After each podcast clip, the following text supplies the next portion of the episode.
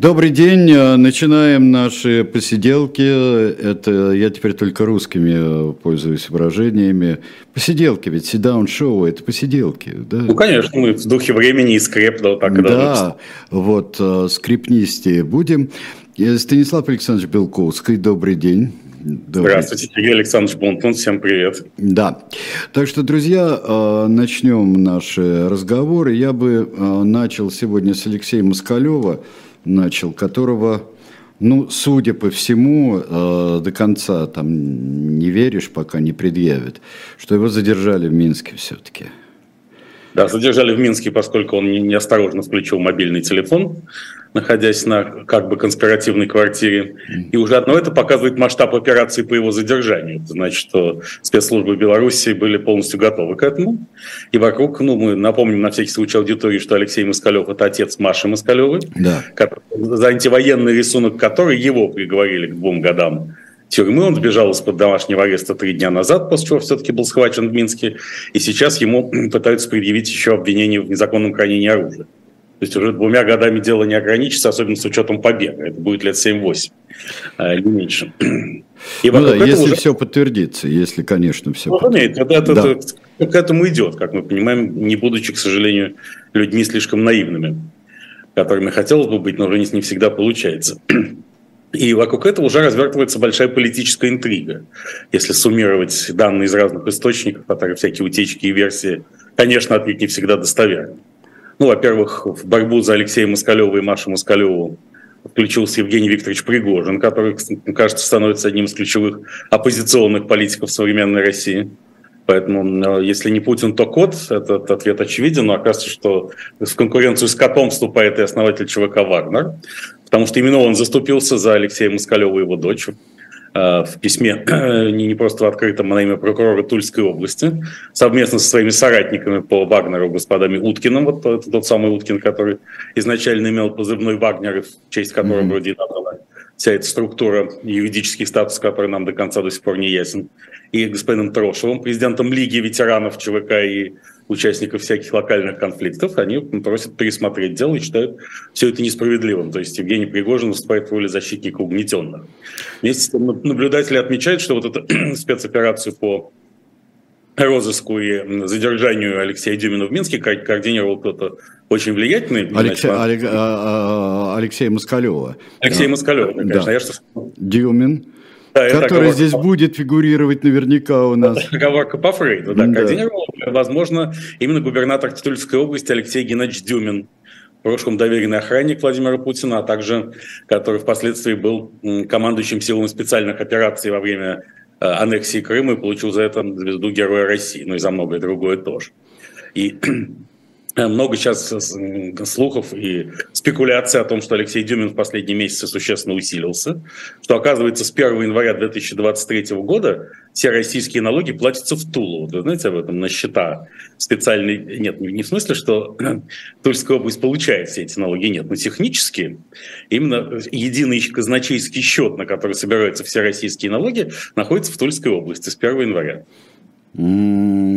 Вот что такое грандиозное лоббистское достижение. Же, что же делать вообще? Я, нет, я сказать, что не будучи специалистом по налоговой сфере, в это не поверил сначала, не зашел на сайт непосредственно Федеральной налоговой службы и обнаружил там полное этому подтверждение. Это именно так. Существует межрегиональная инспекция по налоговой задолженности.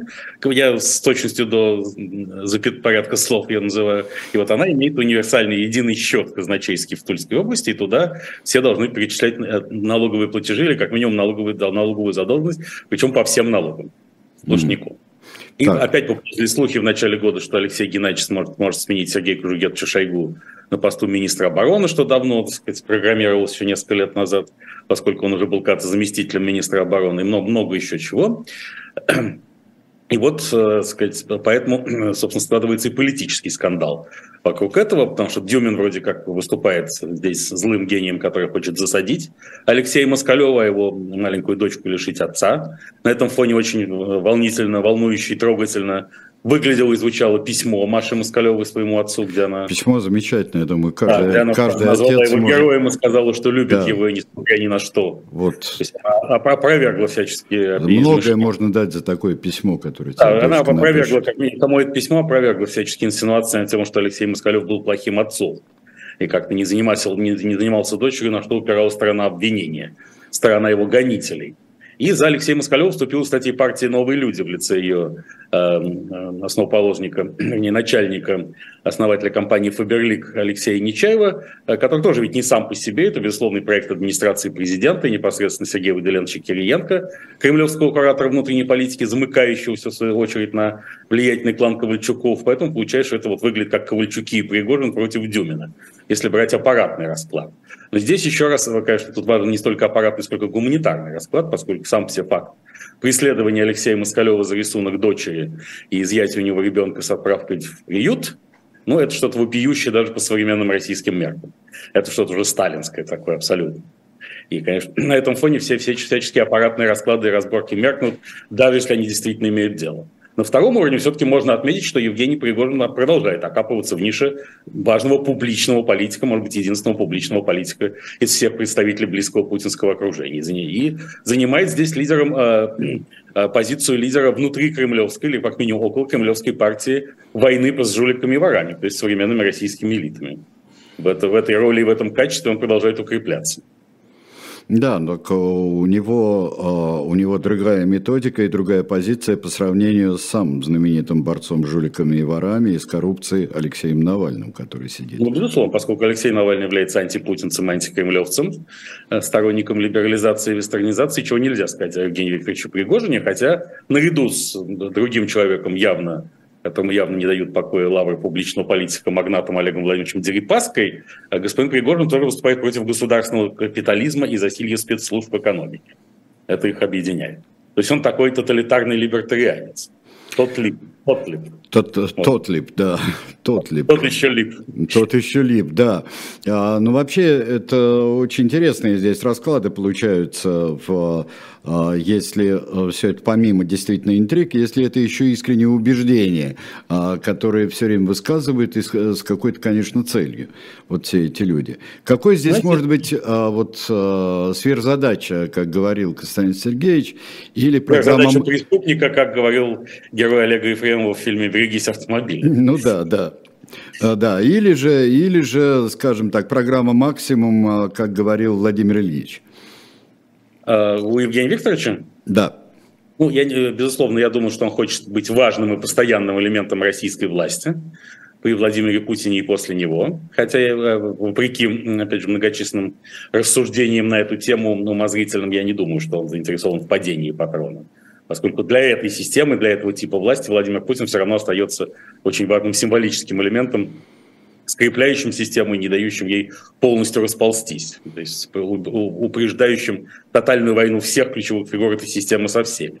И здесь Евгений Викторович не исключение. Если с Путиным что-то случится, то враждебно ему федеральные силовики могут его очень быстро сожрать, даже быстрее, чем это они сегодня косвенно делают, там, не давая ему снарядов и осложняя жизнь на украинских фронтах. А мы не знаем, дают или не дают ему снарядов, или это тоже ну, аргумент. В очередной раз Евгений Викторович отвечал на вопросы журналистов. Его спросили, как, кажется, ваш конфликт с Сергеем Кужугетовичем Шойгу разрешен, и производство снарядов увеличилось в разы. На что Евгений Викторович, присущий ему такой, так сказать, мета-иронической манере, отвечал, ну, в выдающихся талантах господина Шойгу как промышленника и производственника я никогда не сомневался, это явное издевательство. А помимо производства снарядов, сказал он, ну, надо еще как-то их доставить на фронт. Вообще каждый недоставленный снаряд – это э, новый цинковый гроб бойца Вагнера. То есть если переводить это с пригожинской мета-иронии на суровый язык казенных будней, нет, со снарядами все так сказать, не так хорошо, как хотелось бы. И от нас скептическое его отношение к руководству Министерства обороны и Генштаба остается пока что неизменным.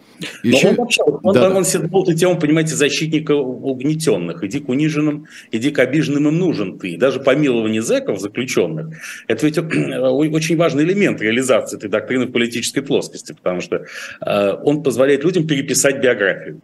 Стереть самые мрачные страницы их прошлого.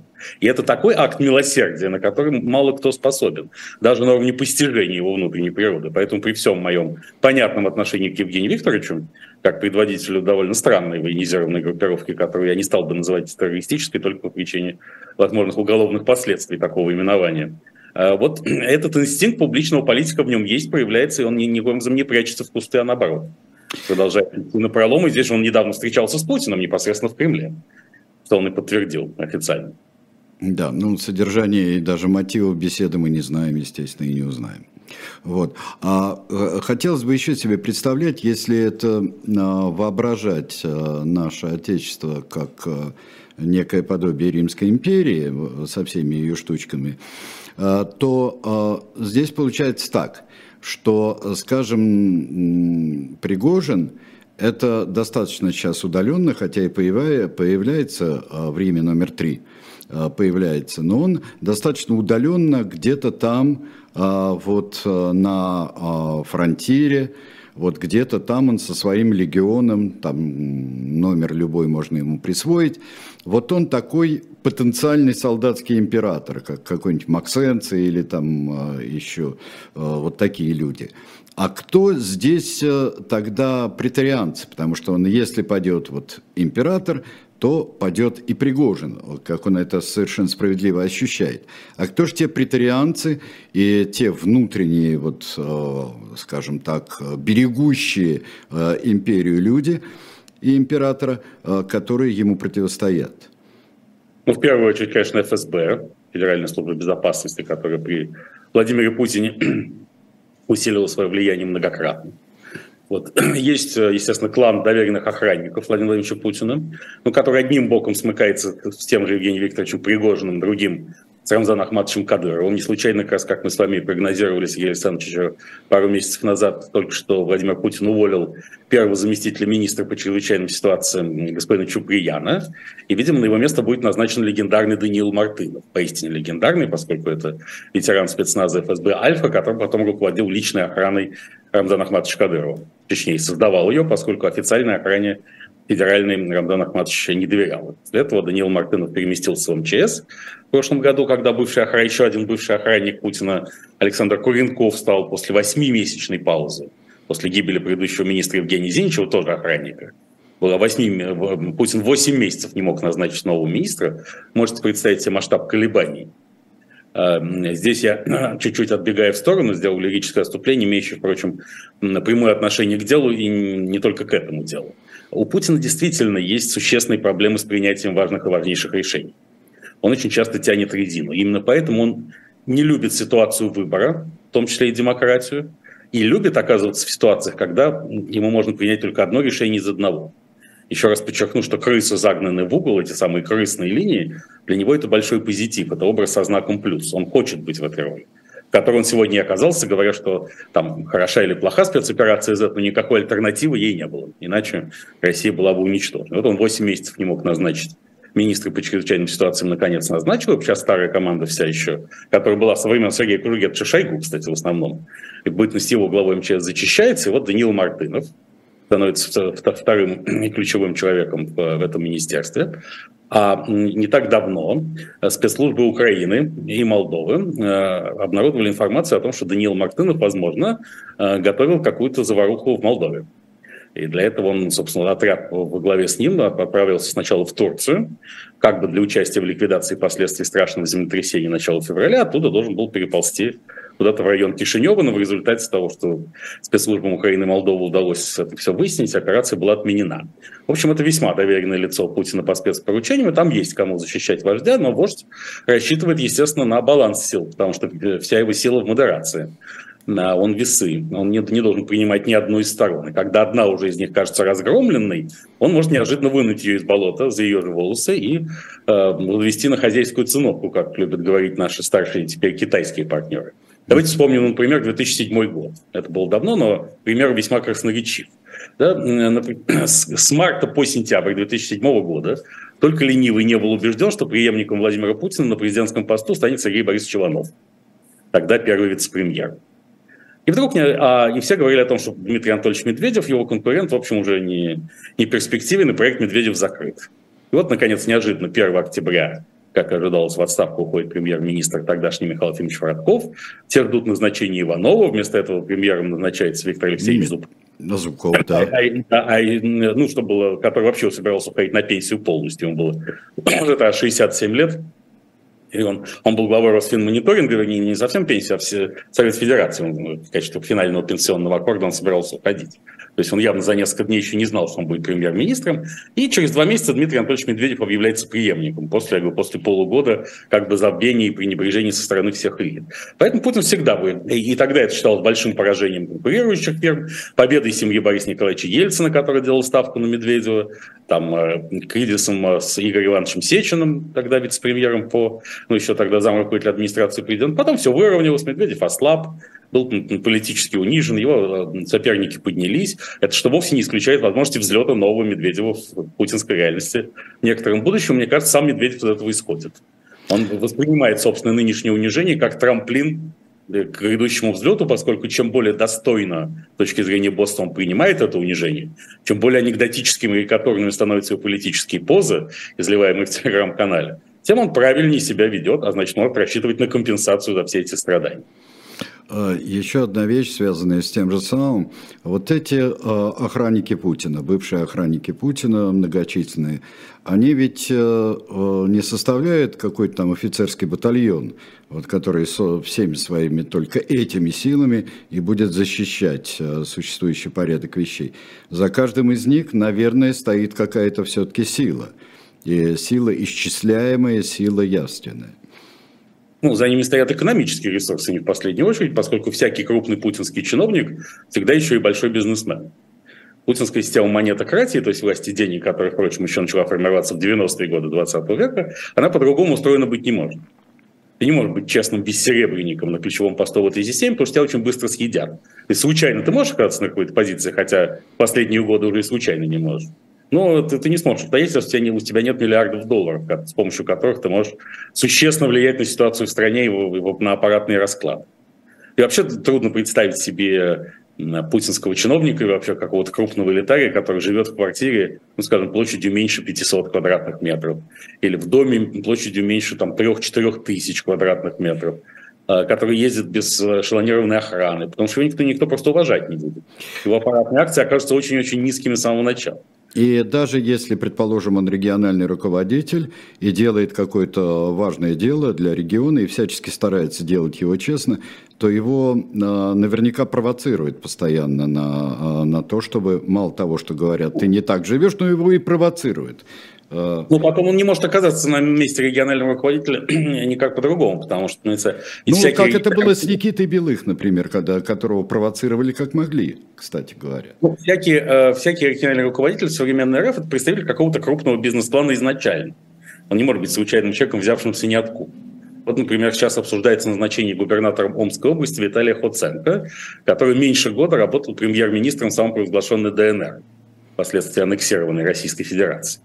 И многие говорят о том, что вот эти аннексированные территории, так называемые по кремлевской формулировке новые регионы Российской Федерации, они становятся э, кадровым э, трамплином, лифтом вертикальной мобильности. Едешь на несколько месяцев поработать туда, где, естественно, что наверняка грозит тебя не только санкциями Запада, но и несет существенную угрозу твоему физическому выживанию, поскольку это очень рядом с линией фронта, линией соприкосновения, прошу прощения. И потом возвращаешься на большую землю уже в новом качестве. Но в данном случае это не только так. Это не совсем так и не только так. Это так, но это не, не отражает всей целостности картины. Потому что Виталий Хаценко, безусловно, это выпускник э, школы губернаторов имени Сергея Выделеновича Кириенко, и в этом смысле человек плана Ковальчуку. И не случайно он оказался на посту губернатора Омской области и по этой причине в основном, а не просто потому, что он отметился какими-то геройскими с точки зрения Кремля поступками в ДНР. Кстати, я случайно обнаружил, что Виталий Хаценко учился на социологическом э, факультете МГУ вместе с Марией Певчер новым главным руководителем ФБК имени Алексея Анатольевича Навального. Ну, это просто забавная деталь, но, наверное, у Марии Перчик можно спросить, что это за Ну, мало ли, кто, мало ли кто с кем учился. Э, мой замечательный э, двоюродный брат учился в тогдашнем ЛГУ имени товарища Жданова, вот, и стоявший за ними в очереди Владимир Сергей Владимирович? Нет, Сергей Борисович Иванов, он назывался Сережа с пятого курса, он назывался который был... Они были с четвертого, а он Сережа с пятого курса Я назывался. помню о соученичестве господина Хаценко с госпожой Певчик, скорее в том ключе, что если ему разонравится на посту губернатора Омской области, он знает, куда печь. А, ну да. А можно ли э, здесь э, смотреть, э, рассматривать вот будущий подвиг воркутинского начальника, который собирается вместе со своими... Ну, там пяти... ясно, это мэр Воркуты, да, да. который очень объяснил, почему он идет на фронт. Вы же помните, да, нет? А, он, он, он, говорил, что, ну, он говорил, что помочь, я читаю только хорошее. Из-за сложностей в семейной жизни он говорил, что многие уходят на фронта, потому что их пилят жены, пилят и пилят, и пилят и пилят, и больше просто больше некуда деваться. Он это достаточно внятно объяснил еще превентивно, еще осенью прошлого года, и сейчас э, ситуацию дожал. Так, так это, это он выполняет, так это он, по-вашему, выполняет, вот просто он э, э, дает пример тому, что он сказал тогда? Вот. Ну, а куда? Конечно, я не вижу другой причины отправляться на фронта. Э, тут, опять же, в соответствии с классическим приемом психоанализа, если ты хочешь понять человека, то не ища нем какую-то тайную информацию, а просто внимательно слушай, что он говорит. Э, Мэр Варкуты все эти месяцы именно это и говорил. Еще раз подтверждая теорию, что спецоперация Z активно выступает э, инструментом гармонизации семейной жизни, как и предшествовавший ей COVID-19, то есть чума, предшествовав чума и война во время чумы, ну, из-за изоляции во время карантина выяснилось, что в общем, далеко не все семьи могут сохраниться, потому что э, такое чистое формальное союзничество в браке уже сменилось необходимостью терпеть. Друг друга круглосуточно это выдержали далеко не все. Тут, и, собственно, война открыла новые шлюзы для того, чтобы э, мужья уходили от надоевших жен, а жены избавлялись от надоевших мужей. Поэтому с с точки зрения общей, общего оздоровления сексуальной ситуации в Российской Федерации чумовая война чрезвычайно благотворна. А благотворная, что за ситуация у нас э, сейчас? Я хотел так перенестись в научную сферу. И э, рассказ э, о генетике продажной девки атеизма теперь у нас. Генетика у нас продажная девка атеизма, как считает руководитель Кудрявцев, руководитель НИИ генетики РАН что э, все мутации генетически зарегистрированы, они связаны с рядом, э, с иерархией грехов, от первородного до нашего личного, каждый раз. А, я, как христианин, бы не исключал того, что в, этой, в этой концепции есть доля правды. К тому же новейшие генетические исследования свидетельствуют о том, что старение человека в основном связано с, это абсолютно медицинский факт и биологический во всех смыслах, не столько с его аппаратными данными, сколько с программными, выражаясь компьютерным языком. То есть они заложены в некую программу, которая э, реализуется человеком. В этом смысле это отвечает моей теории жизненного задания. То есть, с вами независимо, там, какой-нибудь любой Черчилль, как бы он, так сказать, не, не вел нездоровый образ жизни, вполне может дотянуть до 90 лет. И очень часто э, человек, находящийся в плену здорового образа жизни, умирает молодым.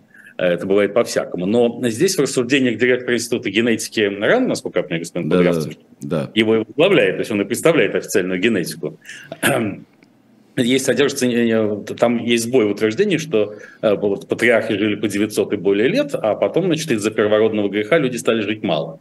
Ну, первородный грех произошел до того, до всяких патриархов. Нет, то там еще много всякого произошло, э, произошло до всемирного потопа, и, в общем-то, человеческое как-то к э, всемирному потопу как-то очень, э, я бы сказал, оскудела, загрешила и помрачнела, как мы знаем. Ну, у человечества было несколько этапов э, накопления грехов. И сейчас, так сказать, вот мы знаем, что Илон Маск, Стивен Возняк, один из основателей Apple, и другие, около тысячи многих IT-звезд и экспертов подписали открытое письмо, которым призвали остановить э, ускоренные разработки в области генеративного искусственного интеллекта. В частности, создание вот это компания OpenAI, Open Artificial Intelligence, открытый искусственный интеллект, э, купленная недавно Microsoft. А, и Microsoft вкладывает огромные деньги в ее проект, и сейчас уже от э, чат GPT-4 генеративного интеллекта переходит, не дегенеративного, должны перепутать, а генеративного переходит к GPT-5. И э, тысяча подписантов озаботились тем, что скоро искусственный интеллект приобретет власть над миром, а человечество утратит контроль над цивилизацией, поэтому эти исследования надо остановить до прояснения регуляторной базы искусственного интеллекта и набора этических принципов. То есть регуляторной базы и как правовой, э, так и моральной основы дальнейшего развития ИИ. И здесь Оп. подписант. Во-первых, э, вот, кстати, сегодня я очень рад тому, что меня лично поддержал Билл Гейтс. Так. А, предводитель Microsoft. Дело в том, что вчера, 29 марта, был третий на YouTube-канале Белковский, на который я призываю всех подписываться, и ссылка на него должна быть в описании к нашим посиделкам. Непременно. А, да, был мой, э, было мое рассуждение о том, что только беспилотные автомобили ну, потому что беспилотный автомобиль – это, безусловно, глобальный тренд, один из самых мощных. Он вытеснит управляемые автомобили в ближайшие пару десятилетий. И только он в состоянии спасти земную фауну. Я сейчас не буду говорить, почему это, все могут убедить, посмотреть, опять же, «Время Белковского», третий эпизод весеннего сезона на YouTube-канале. Ну, да, надо посмотреть, потому что это важно. Да. Вот. И сегодня буквально Билл Гейтс буквально это подтвердил, сказал, что да, все, так сказать, э, беспилотные автомобили абсолютно вытеснят пилотируемые в ближайшее время. Я помню, что по поводу развития беспилотных автомобилей в городе Москве э, примерно года два назад была мощная дискуссия. Оппоненты развития беспилотников автомобилей э, утверждали, что э, это тут содержит все значительные моральные проблемы такого типа проекта, потому что не решается проблема вагонет. Что такое проблема вагонет? Это моральный выбор в критической ситуации. Да, проблема, ну, то есть, что будет делать беспилотный автомобиль, если, например, так сказать, он э, везет пассажира по правилам, но тут перед ним, значит, вопреки правилам переходит дорогу женщина с ребенком. То есть по, своим, по своей программе он должен ехать дальше и наехать на женщину с ребенком, но если бы он был наделен, наделен ли он такими моральными представлениями о предмете, чтобы остановиться, грубо говоря, э, без приказа человека. Сама проблема вагонетки не имеет решения, поскольку это, она сформулирована впервые мыслителькой Филиппой Фуд в середине прошлого века. И сама Филиппа Фуд потом признала, что проблема не имеет решения, поскольку фактически она требует от человека стать Богом. Потому что только Бог может принимать идеальность с нравственной точки зрения решений.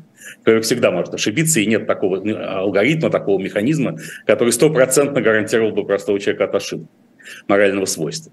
А, но тогда уже я вынужден был обратить внимание участников этой полемики на, то, на деструктивность естественного человеческого интеллекта.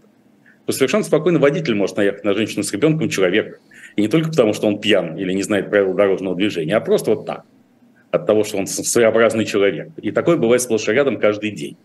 Вот про уничтожение фауны водителями я рассуждаю много в этом времени Белковского. Поэтому деструктивность естественного интеллекта может существенно превосходить деструктивность интеллекта искусственного. Но естественный интеллект отличается от искусственного качественно и принципиально, что могут осознать подписанты, те тысячи подписантов открытого письма, и тогда, мне кажется, они получат ответ на свой вопрос сороковой. Надо задерживать развитие искусственного интеллекта или не надо. А, естественный интеллект создан Господом Богом, и поэтому он обладает механизмом доступа к божественному резервуару, то есть, который является интуицией в конечном счете, или еще можно назвать его нуминозным опытом. Искусственный интеллект, как созданный человеком, этим не обладает. Уже поэтому он не возьмет мир под контроль. Но чтобы это постичь и действовать в этой парадигме, нужно все-таки вернуться к религиозным основаниям бытия человечества, сказал бы я уважаемому Илону Маску, Стивену Вознику и всех их соподписантов. Не случайно глава компании OpenAI это письмо не подписал. Э, ну, я бы сказал, что нужно вернуться, да, к э, духовной компоненте нашего существования и важным э, духовным основам. Это не означает, что к некоторым догматам той или иной религии или той или иной конфессии нужно обращаться. И потом, конечно, путаница главная, которая произошла, на мой взгляд, в ней генетики, это путаница очень известная, Божьего дара с яичницей, мне кажется вот, где яичница – это великолепный совершенно, чудесный совершенно продукт. Да, кстати, к вопросу об яичнице, вы знаете, что известная телекоммуникационная компания МТС э, меняет логотип свой, всем известное белое яйцо. А теперь вместо белого яйца будет красный квадрат кстати, на котором написано, что МТС – это экосистема, уже не телекоммуникационная компания, то есть, опять же, экосистемы. Подтверждается глобальный тренд на экосистемы, весьма, конечно, заторможенный и задержанный в истории современной спецоперации Z, но никуда не девшийся. И можно догадаться, почему именно сейчас отказываются от яйца. Потому что, мне кажется, это должно вызывать ощутимое раздражение Владимира Владимировича Путина, потому что всякий раз проезжая мимо рекламного счета МТС, он должен думать, что смерть его в яйце. А не то, ли -то, не то ли самое это яйцо? яйцо? Да, поэтому здесь лучше от таких опасных ассоциаций убежать. Хорошо, квадрат-то квадрат. А, а сегодняшнее, вот Эван Гершкович. Эван Гершкович, задержание журналиста – действительно ли это а, такой разменный материал, сбор разменного материала или устрашение всякого исследователя, всякого журналиста? Я думаю, то, и другое. И без хлеба, пожалуйста, как говорил сакральный Винни-Пух. Из-за сходства с которым председателя Си Цзиньпина все, что связано с Винни-Пухом, запрещено сейчас в Китайской Народной Республике. А, с одной стороны, всякий иностранный гражданин, на РФ, гражданин недружественной страны на РФ-территории является потенциальным заложником. И надо сказать, что э, руководство недружественных стран об этом предупреждало своих граждан неоднократно за последние месяцы. Особенно Соединенные Штаты несколько раз призывали американских граждан по возможности покинуть Россию. Если мне очень надо находиться на территории РФ, то помните, что с вами может случиться все, что угодно, покидайте, покидайте Россию пока целую. Этот призыв звучал официально из Департамента США э, несколько раз на протяжении нынешнего 2023 года. И здесь они знали, о чем говорили, в том числе о возможной судьбе Эвана Гершковича, такого человека, как Эван Гершкович. Во-вторых, Эван Гершкович в Екатеринбурге, это корреспондент Wall Street Journal, да, если так сказать, мы забыли. Да, да, да, совершенно верно, да. Одного из самых авторитетных изданий мира. Он в Екатеринбурге собирал сведения о ЧВК «Вагнер», с одной стороны, а с другой стороны ездил в Нижний Тагил, где находится культовый легендарный Урал-вагонзавод, производитель российских танков. И вот именно ФСБ РФ обвиняет его в попытке э, осуществления разведывательной миссии на Урал-вагонзаводе.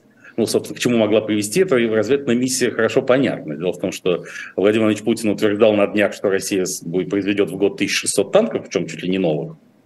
А, и, так сказать, там какие-то танки Т-80, 90 в огромных количествах едут на фронта, а свидетельские показания говорят о том, что старые танки производства 40-х, 50-х годов, типа Т-55 едут на фронта. И вот это самая страшная тайна, которую Эвен Гершкович э, мог бы... Ну и что Гершкович там стоял бы у ворот и, и пересчитывал в общем, танки? Ему мог бы кто-нибудь, так сказать, это все, вот самую страшную тайну а, рассказать, что ну да новых танков нет, нет, и не поступают они с конвейера на фронта, поэтому ну, вооруженные силы Украины не должны слишком затягивать э, свое наступление, которое сейчас пока планируется, насколько можно понять, на вторую половину апреля э, текущего года. Но, кроме всего прочего, я думаю, Владимир Владимирович Путин, который избрал изоляцию, полное одиночество как позитивную модель, бытия Российской Федерации на нынешнем этапе ее развития, был бы очень заинтересован, если вообще корпункты ведущих иностранных изданий из недружественных стран, разумеется, эвакуировали без РФ. Ну, что им здесь делать, в принципе? И, конечно, казус Савина Гершковича будет всех к этому подталкивать. Ну и обменный фонд, потому с чего мы начали, одни наблюдатели высказывают версию о, например, известный журналист Андрей Захаров, бывший корреспондент BBC, а, значит, говорит нам, что в Словении э, в конце февраля задержаны два российских разведчика-нелегала, которые э, с аргентинскими паспортами якобы уроженцы Намибии, на самом деле нет, которые вроде как развозили наличные деньги всяким другим нелегалам на территории Европы. И Россия признала их своими, а значит уже нуждалась в обменном фонде. Леонид Михайлович Волков, бывший руководитель ФБК, говорит нам, что задержали только что на днях э, какого-то мощного криптовалютчика в Нью-Йорке. В общем, э, понадобился срочно ценный кадр для обмена, и я не исключаю, что в прикладном плане, не в каком-то системном и идейном, вот запугать всех, а в очень прикладном Эвен Гершкович для этого российским спецслужбам понадобился. Ну, это, да. В Корковском ну, суде уже ФСБ требует его ареста. Да, ну тут, э, тут еще попался сам провозглашенный бразилец, нелегал российский еще. Да, да, тут о нем тоже можно вспомнить вполне, да. Да, так Который, что... кстати, пытался устроиться в, если мы правильно понимаем, в Международный уголовный суд, тот самый в Гааге. Да, да, да, да. Кстати, шпионом там в этом суде именно в предвкушении уже, видимо, ордера на арест каких-то крупных российских элитариев во главе с самим. Да, но э, вообще бразильцы, намибийцы это, это очень высоко, это очень высокий класс. Нет, ну и причем они это представители дружественных нам стран, как же они да. так проваливаются? Помните, как в финале «Каменного гостя» Александр Сергеевич Пушкина проваливается? Проваливаются, да. Как тяжело пожатие каменной его десницы. Проваливаются. А, кстати, «Каменный гость», хочу обратить внимание всей аудитории, это одно из э, ведущих в мировой литературе ключевых произведений о рукопожатности. Да, рук... рукопожатности, верно. Э, друзья мои, давайте э, мы сейчас прервемся немножко, потому что я хочу вам представить книгу. У нас еще осталось несколько экземпляров. Мы о ней говорили. Это только что вышедшая пьеса Бориса Акунина, которая называется 1881. 1881 она называется. И вот вообще-то, если уж была на нашей памяти такая точка бифуркации, такой, такая развилка а, ясная, могучая и, я бы сказал, судьбоносная, то это все события после 1 марта 1881 а, года. А, пьеса, на мой взгляд, замечательная, и мне очень понравилось, что Борис Акунин предлагает, он делает всевозможные экспликации, как что должно быть на сцене, но в послесловии пишет, что это можно выбросить чертовой бабушке просто сразу. Мне нужно было представить, он говорил. Э, пьеса хороша до чрезвычайности. Она необычайно напряженная и напряженная своим именно смыслом и выбором между подписанным, не подписанным, не опубликованным а манифестом Лорис Меликова и манифестом, составленным Победоносцевым а, чуть-чуть позже.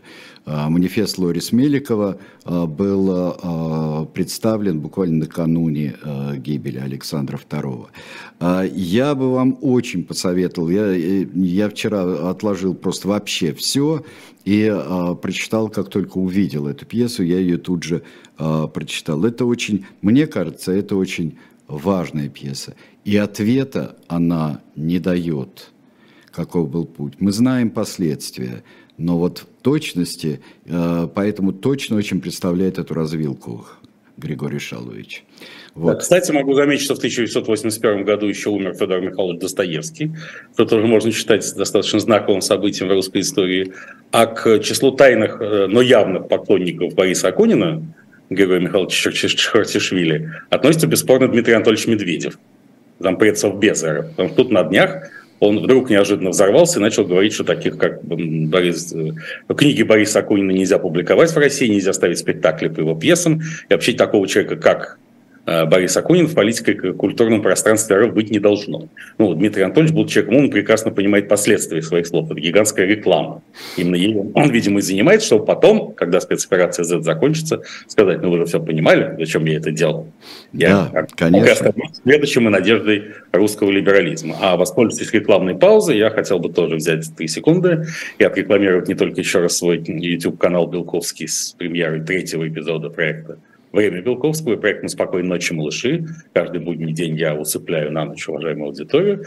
Ну и э, э, свое выступление на острове Кипр в городе Лимассоле в театре Патихио, которое случится ровно через неделю, 6 апреля, в четверг, в 8 вечера. Тогда я призываю всех обязательно приходить. Это Белковское фирменное шоу «Ядерный удар». Ядерный удар. Всех на ядерный удар. Э, мы приглашаем уже неоднократно. И э, посмотрите, в анонсе каждой из передач Станислава Белковского э, есть еще и дополнительные сведения, сведения о том, что есть еще у Белковского и что у него хранится в запасе до поры до времени. Вот то, что, конечно, искусственный интеллект считает нужным опубликовать телеграм-канале Белковский, который ведется полностью искусственным интеллектом. Совершенно верно. Я бы э, остался на почве не столько религии, сколько церкви. Но вот со вчерашнего числа, э, уже это вчера был день Д, когда УПЦ должна была покинуть э, Киево-Печерскую лавру. Должна была. Этого не произошло, и, как говорят, как, э, как говорят украинские власти, что они принудительно никого изгонять не собираются, за руки, за ноги выносить оттуда. Ну, тем не менее, это в ближайшее время произойдет. А, за руки, и... за ноги или, или то, нет, что нет, произойдет само, само собой. Собственно, наместник Киево-Печерской лавры митрополит Павел Лебедь, он сказал, что практически проговорился, что там в течение месяца-полутора это все равно свершится независимо от того, будет ли обостряться ситуация, а может быть свершится и быстрее. А я, безусловно, считаю это решение украинских властей несправедливым, поскольку Украинская православная церковь в первые же дни спецоперации Z ее категорически осудила, э, назвав эту войну Каиновым грехом, и потом отделилась от московского патриархата, приняв новую редакцию устава. Поэтому, тем самым она однозначно заняла антивоенную и проукраинскую позицию. И, в принципе, я не считаю, что любая церковь, которая приобретает свой авторитет и влияние благодаря государству, ей от этого становится хорошо. Я имею в виду в данном случае православную церковь Украины, к которой, видимо, перейдет Киево-Печерская лавра. Но, с другой стороны, мы вообще живем в период смены эпох и входим в эпоху возвращения, которая будет предполагать, предполагает примат сетевых структур над иерархическими. В этом смысле большие громоздкие иерархические религиозные структуры тоже идут в прошлое. То есть вот эти все, так сказать, а, мощные ризы церковников станут анахронизмом. И, так сказать, никаких государственных, около государственных церквей уже не будет. Да, будут, будут сетевые структуры верующих, и туда же отправится РПЦМП, которая, которая так или иначе сменит конфедерация независимых приходов или что-то подобное. Но Поэтому это будет какой-то, это, это какой-то кальвинизм вообще-то. Это реформация. Нет, ну это не кальвинизм. Кальвинизм все-таки это вещь доктринальная. Я имею в виду по организации, потому по что... По организации это не, то, это, это, это не только кальвинизм, это лютеранство и многие другие формы, э, ну, да. из реформации 1 16 века, а реформация 2 на пороге, и э, этот вот конфликт между религиозными, э, церковными структурами в Украине тоже должен быть диалектически снят появлением какого-то третьего варианта. А именно, опять же, перехода к сетевому исповеданию веры.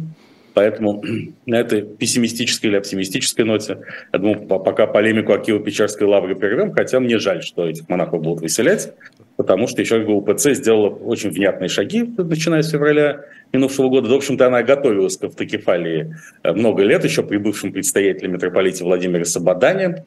И сейчас это остановлено во многом, по, то, что происходит, во многом по бюрократическим причинам, поскольку светская власть Украины хочет взять под контроль, ну, в данном случае, православную церковь Украины, которая рождалась в сфере влияния бывшего президента Петра Порошенко, поскольку именно он пробил Константинополе тот самый Томас Вселенского патриарха, даровавший как бы автокефалию православной церкви Украины. Автокефалия – это весьма ограниченная условная. Де-факто она подчиняется Константинопольскому патриархату, это ПЦУ, и даже лишена права мироварения, мира везут из Константинополя. Но я говорю, все эти вот бюрократические игры в религиозной сфере, они уже в достаточно краткой исторической перспективе потеряют всякий смысл.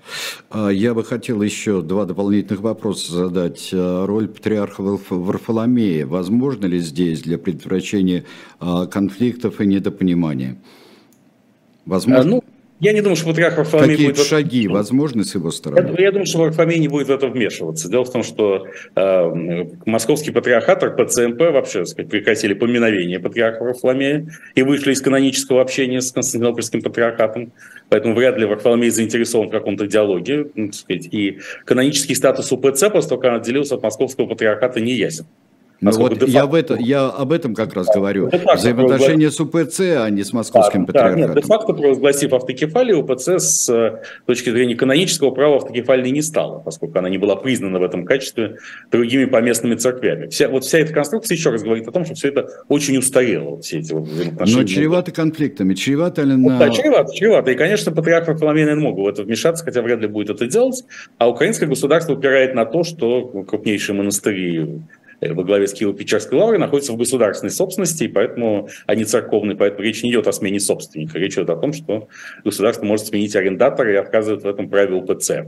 Этому предшествовал шквал уголовных дел в отношении священнослужителей УПЦ на протяжении последних месяцев, многих из которых заподозрили, обвинили в коллаборационизме и сотрудничестве с РФ. Насколько это было обосновано, с вашей Отчасти да, отчасти, я думаю, да. Но это не, не было достаточным основанием, чтобы само УПЦ в целом который, еще раз повторю, извините за назойливость, э, осудила войну и отреклась от РПЦ МП, э, выгонять из Киева-Печерской лавры. Тем не менее, это происходит по политико-бюрократическим причинам тоже вполне понятным и, так сказать, не принесет счастья, на мой взгляд, э, той религиозной институции, которая Киево-Печерскую лавру на штыках государства займет.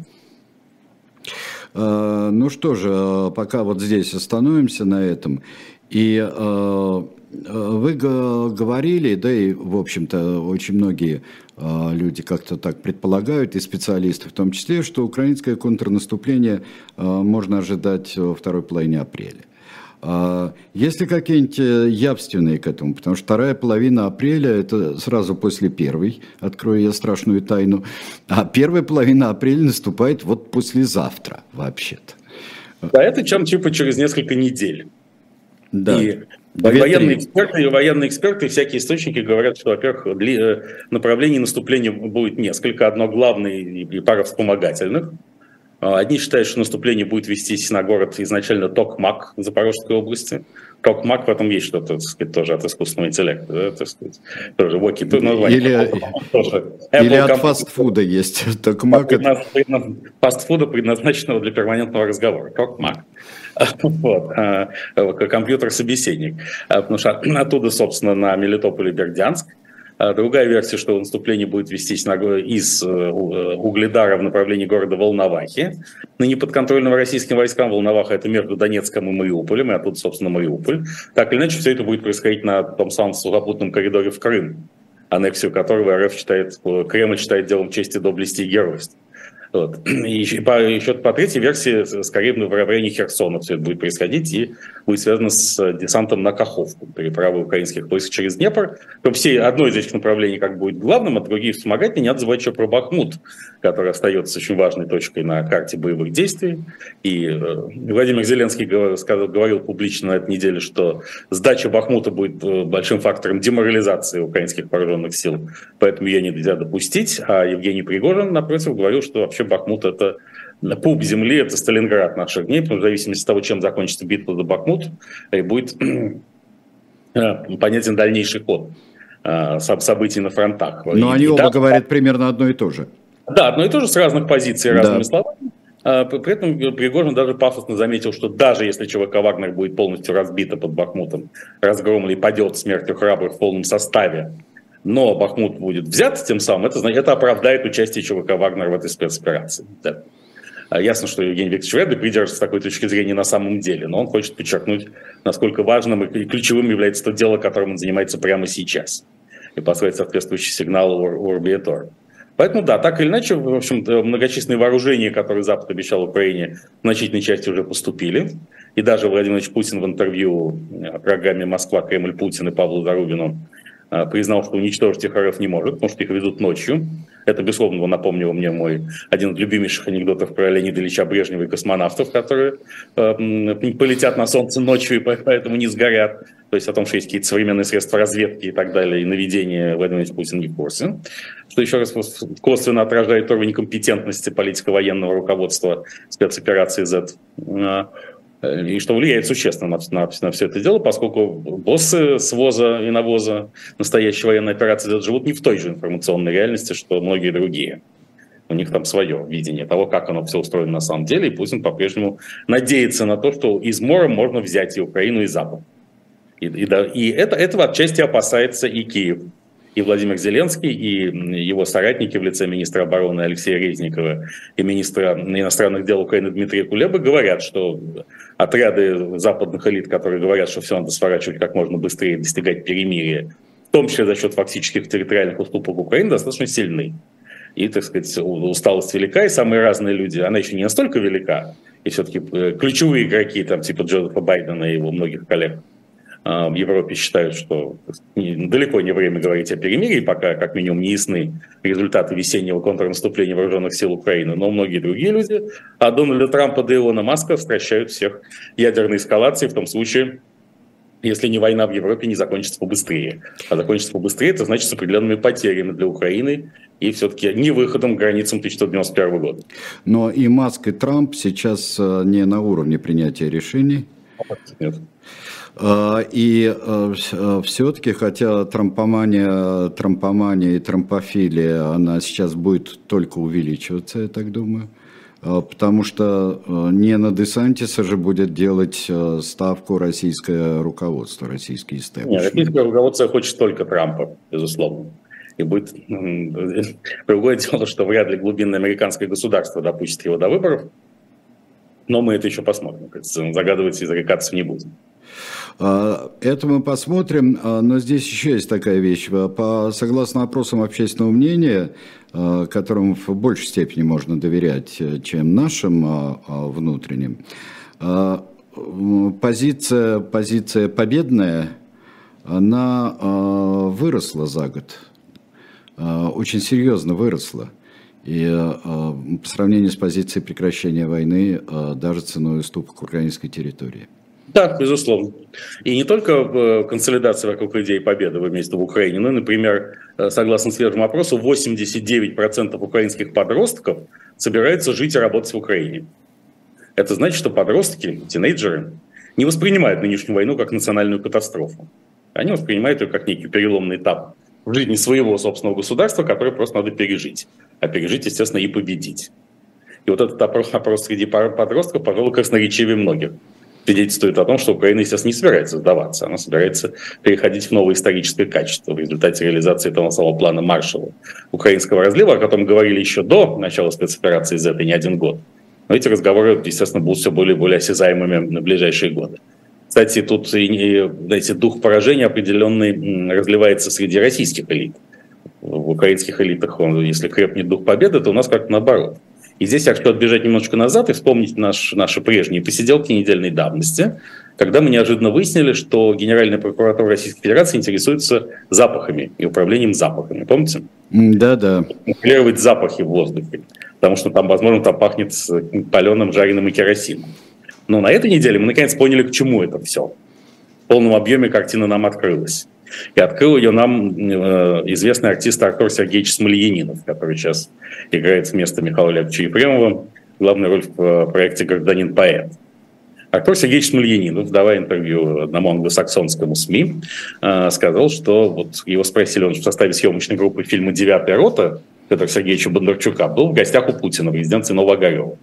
Его спросили, а какие впечатления произвел Путин? Он сказал, знаете, как только я зашел в резиденцию, сказал господин Смольянинов, я услышал запах вот таких специальных духов, вызывающих любовь, как в парфюмерии Патрика Зюскина.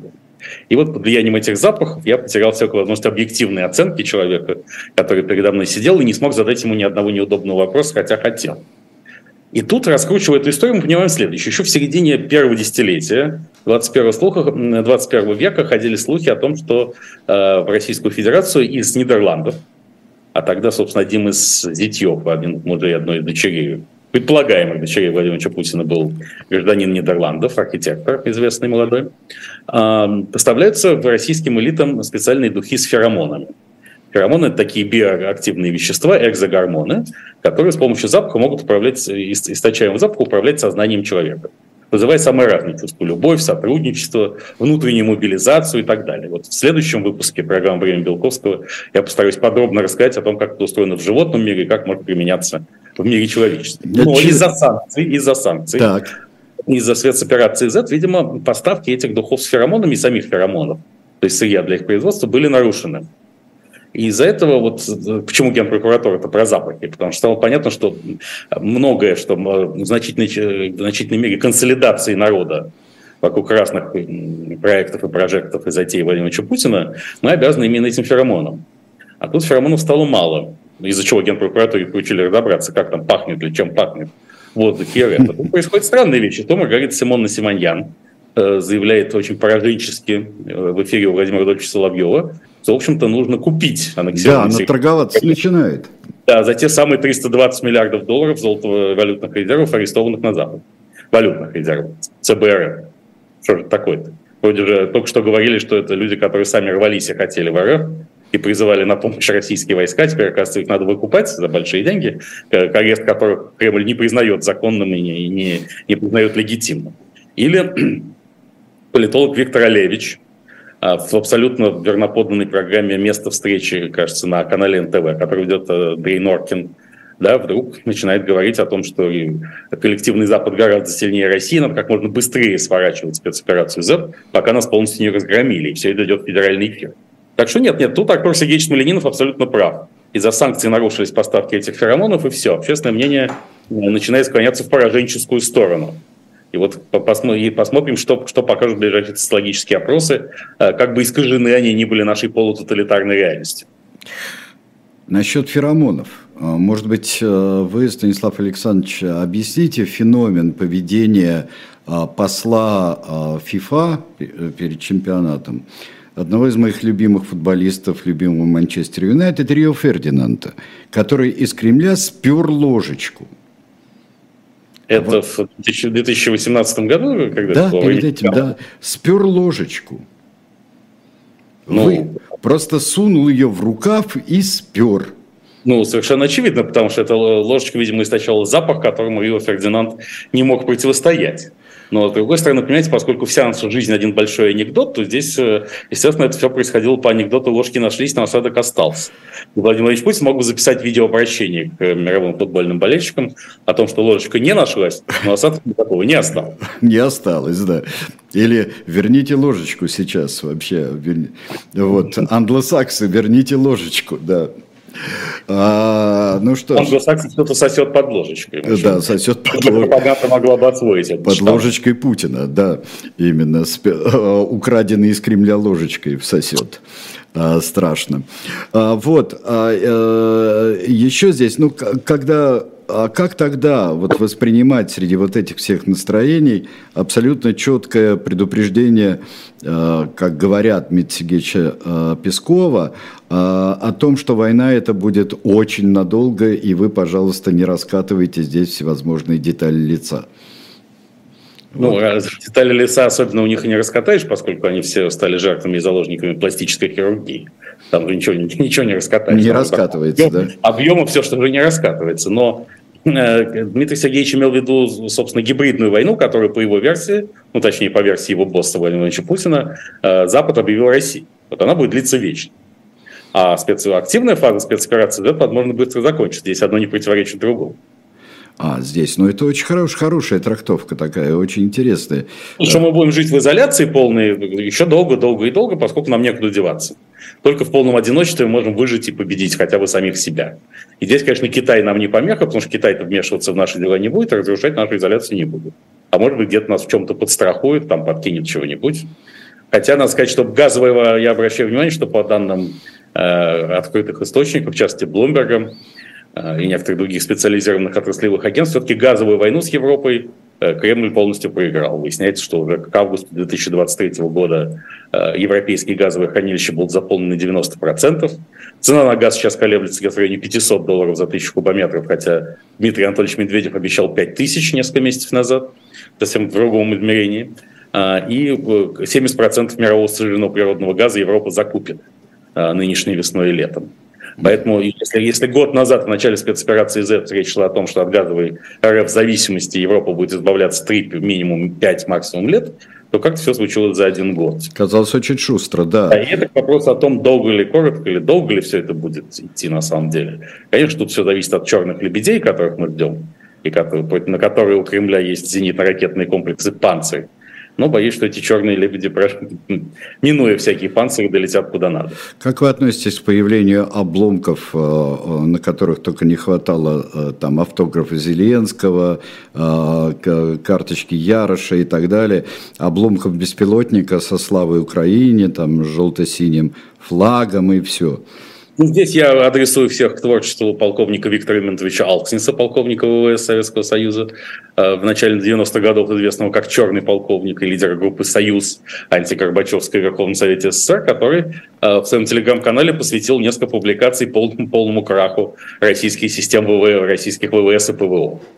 Это там во всех подробностях, которые я не то, что не хочу повторять, не буду повторять из-за дефицита времени, из-за того, что я не эксперт, в отличие от полковника Алсинса в этих вопросах, могу что-нибудь напутать. А, это очень примечательно, вот как раз ровно вчера, 29 марта, год назад, в 2022 году, Сергей Кургет Шойгу заявил на пресс-конференции, что в основном задачи спецоперации Z решены как раз мы отмечали годовщину их полного решения. По известной рекламе пива «Толстяка» мужики-то и не знают. Да, мужики-то и не знают. А, э, еще, конечно, какая а, эпоха а, началась постсоветская крахом ПВО, которые не сбили да, мирного Руста, Матиаса Руста, севшего на Красной площади.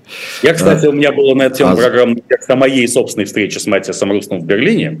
Ага. А когда объяснил, почему он не хочет совершать второй полет. Матиас Руст ведь молод, ему 50 с небольшим сейчас. А, но просто у него уже жизненное задание реализовано, потому что главное событие его жизни позади, давно. И э, это было опубликовано в издании СНОП, поэтому я пользуюсь случаем, я хочу сказать, что издание СНОП зачем-то убоявшись чего-то, удалила все мои тексты со своего сайта. Поэтому, если вдруг, дорогие зрители и слушатели, если кто, у кого-то есть эти, ну, кто-то скачивал себе партию Руста и другие мои программные тексты из СНОБа, пришлите их, пожалуйста, мне в личку, что называется, либо вообще в любом другом открытом механизме, или передайте через живой гвоздь, через редакцию, я буду очень благодарен. Хорошо, а, большое спасибо, а, большое спасибо, Станислав Александрович.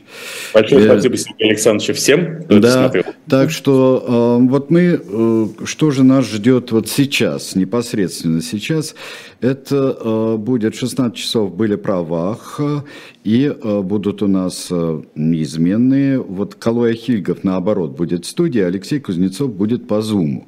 Вот так а, сейчас предполагается и действительно будет. По Zoom уже Алексей Кузнецов будет в программе «Не так», и сегодня очень интересное дело разбирается – Э, но вот я буду в студии в одиночестве и буду ахать и охать, как всегда это делаю, э, при, э, когда узнаю о хитросплетениях очередного дела. Вслух и эхо в 17 часов на живом гвозде Никита Василенко. О, это замечательно.